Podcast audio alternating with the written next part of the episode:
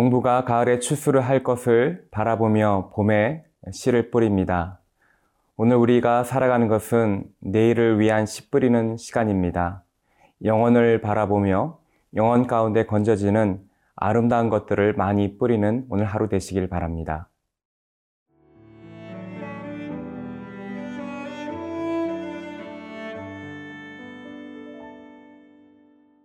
갈라디아서 5장 13절에서 26절 말씀입니다.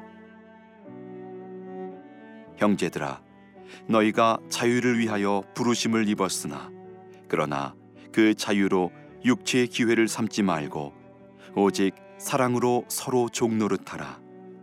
온 율법은 내 이웃 사랑하기를 내 자신 같이 하라 하신 한 말씀에서 이루어졌나니 만일 서로 물고 먹으면 피차 멸망할까 조심하라. 내가 이르노니 너희는 성령을 따라 행하라. 그리하면 육체의 욕심을 이루지 아니하리라.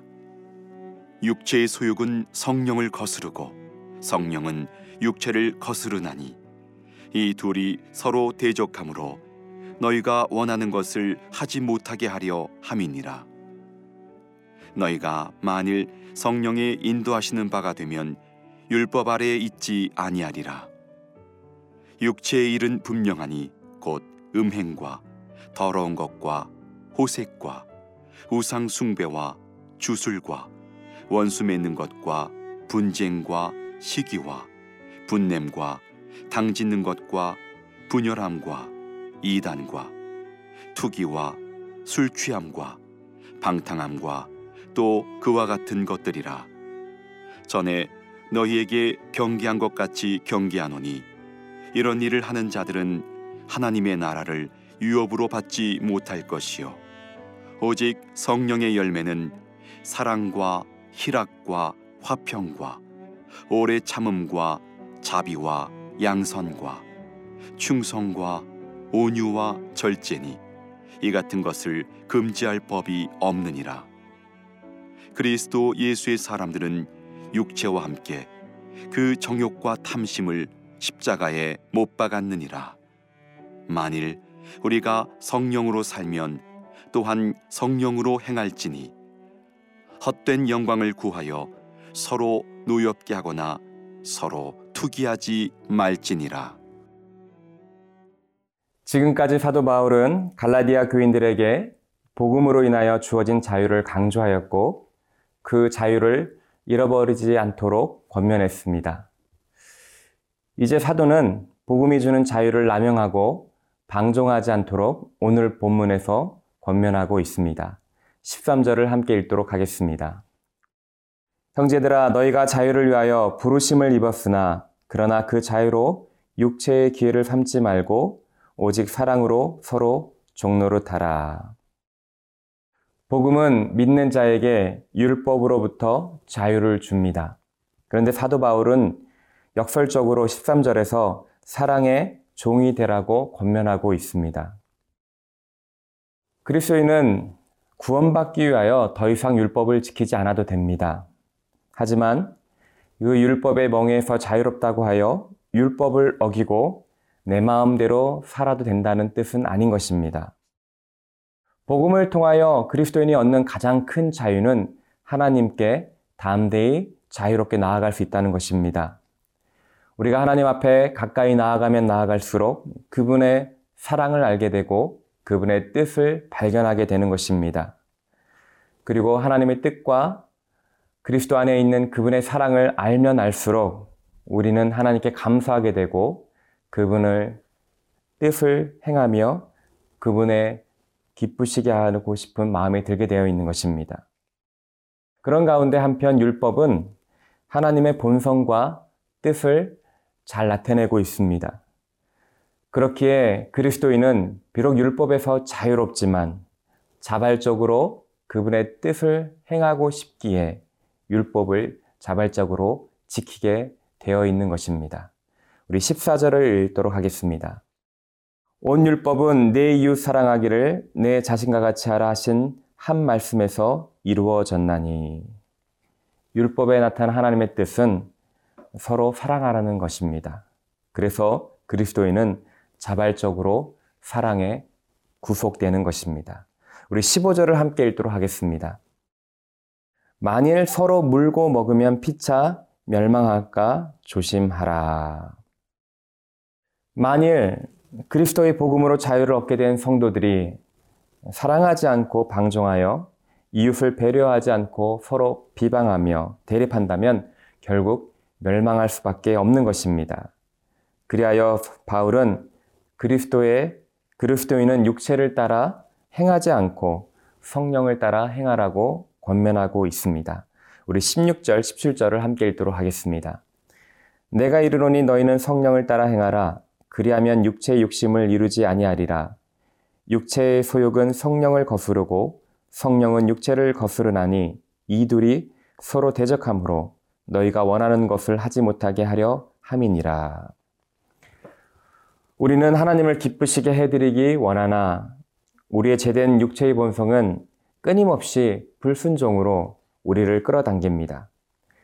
우리 안에 육체를 따르는 옛 성품과 하나님을 기쁘시게 하고 싶은 새로운 성품 사이에서 끊임없는 싸움이 있는 것입니다. 이 싸움에서 승리하는 비결은 18절에 나와 있듯이 성령의 인도하심을 받는 것입니다. 우리 18절을 함께 읽도록 하겠습니다. 너희가 만일 성령의 인도하시는 바가 되면 율법 아래 있지 아니하리라. 성령님께 민감하고 성령님의 인도하심에 순종할 때 우리는 우리의 육신의 본성을 이기게 되고 그리스도의 사랑을 실천하며 참된 자유인으로 살 수 있게 되는 것입니다. 성령님께 더욱 민감하신 하루 되시기를 바랍니다.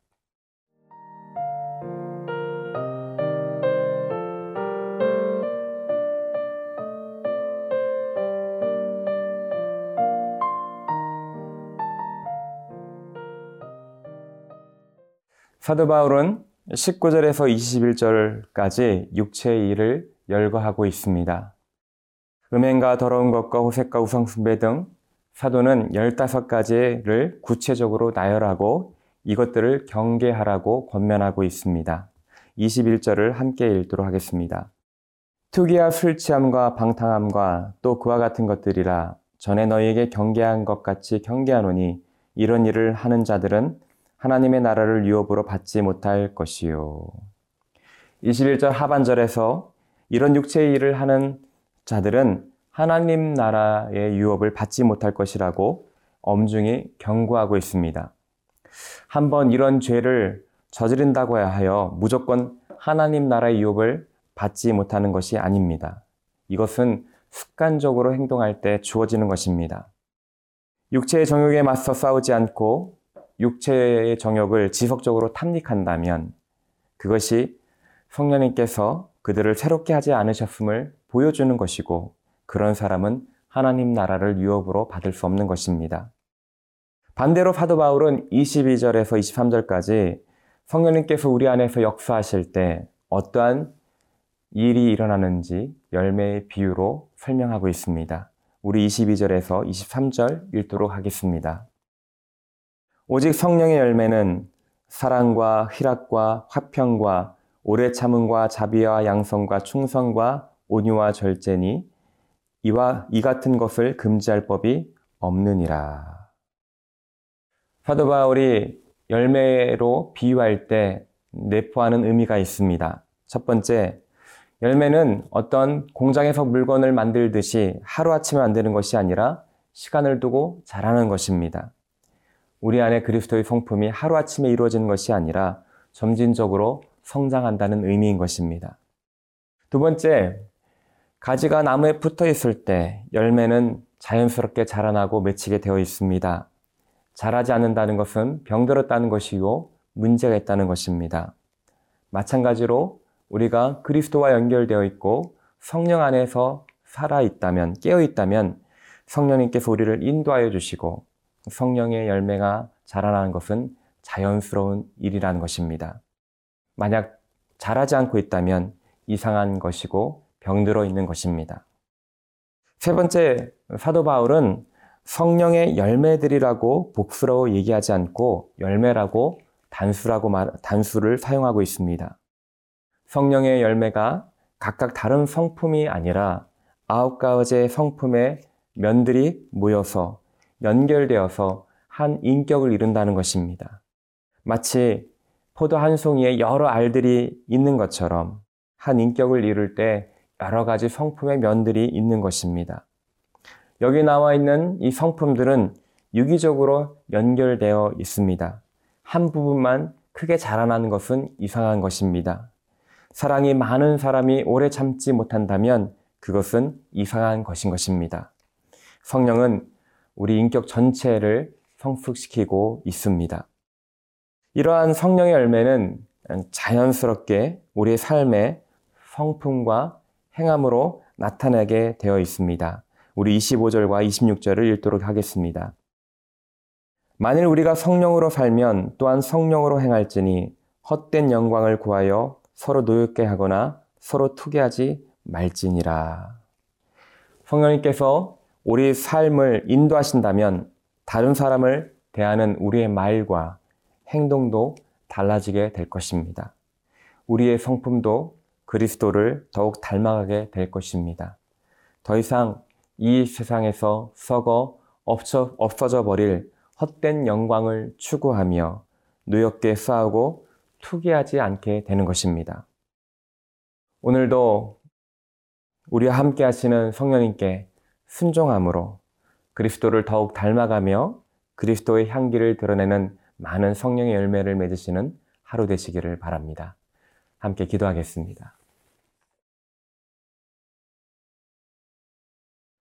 사랑의 하나님, 우리 안에 귀한 성령으로 인한 열매들을 많이 맺게 하여 주시옵소서. 그리스도를 더 닮아가고 그리스도를 향기를 내뿜는 삶이 되길 소망합니다. 함께하여 주시옵소서. 감사드리며 우리 구주 예수 그리스도의 이름으로 기도드립니다. 아멘.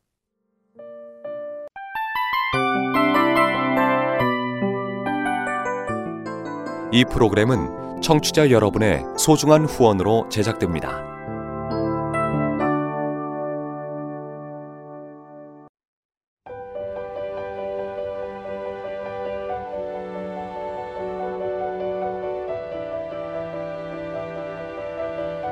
세상에는 수많은 교회들이 있지만 더 깊이 있는 말씀 강해를 찾기 위해 크기로만 교회를 선정하지 않습니다.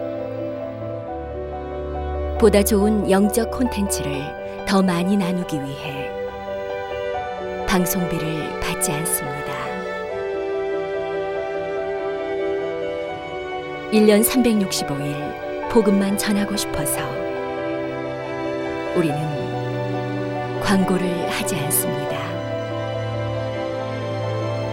온누리의 복음을 땅끝까지 CGN TV와 함께 땅끝 선교사가 되주세요.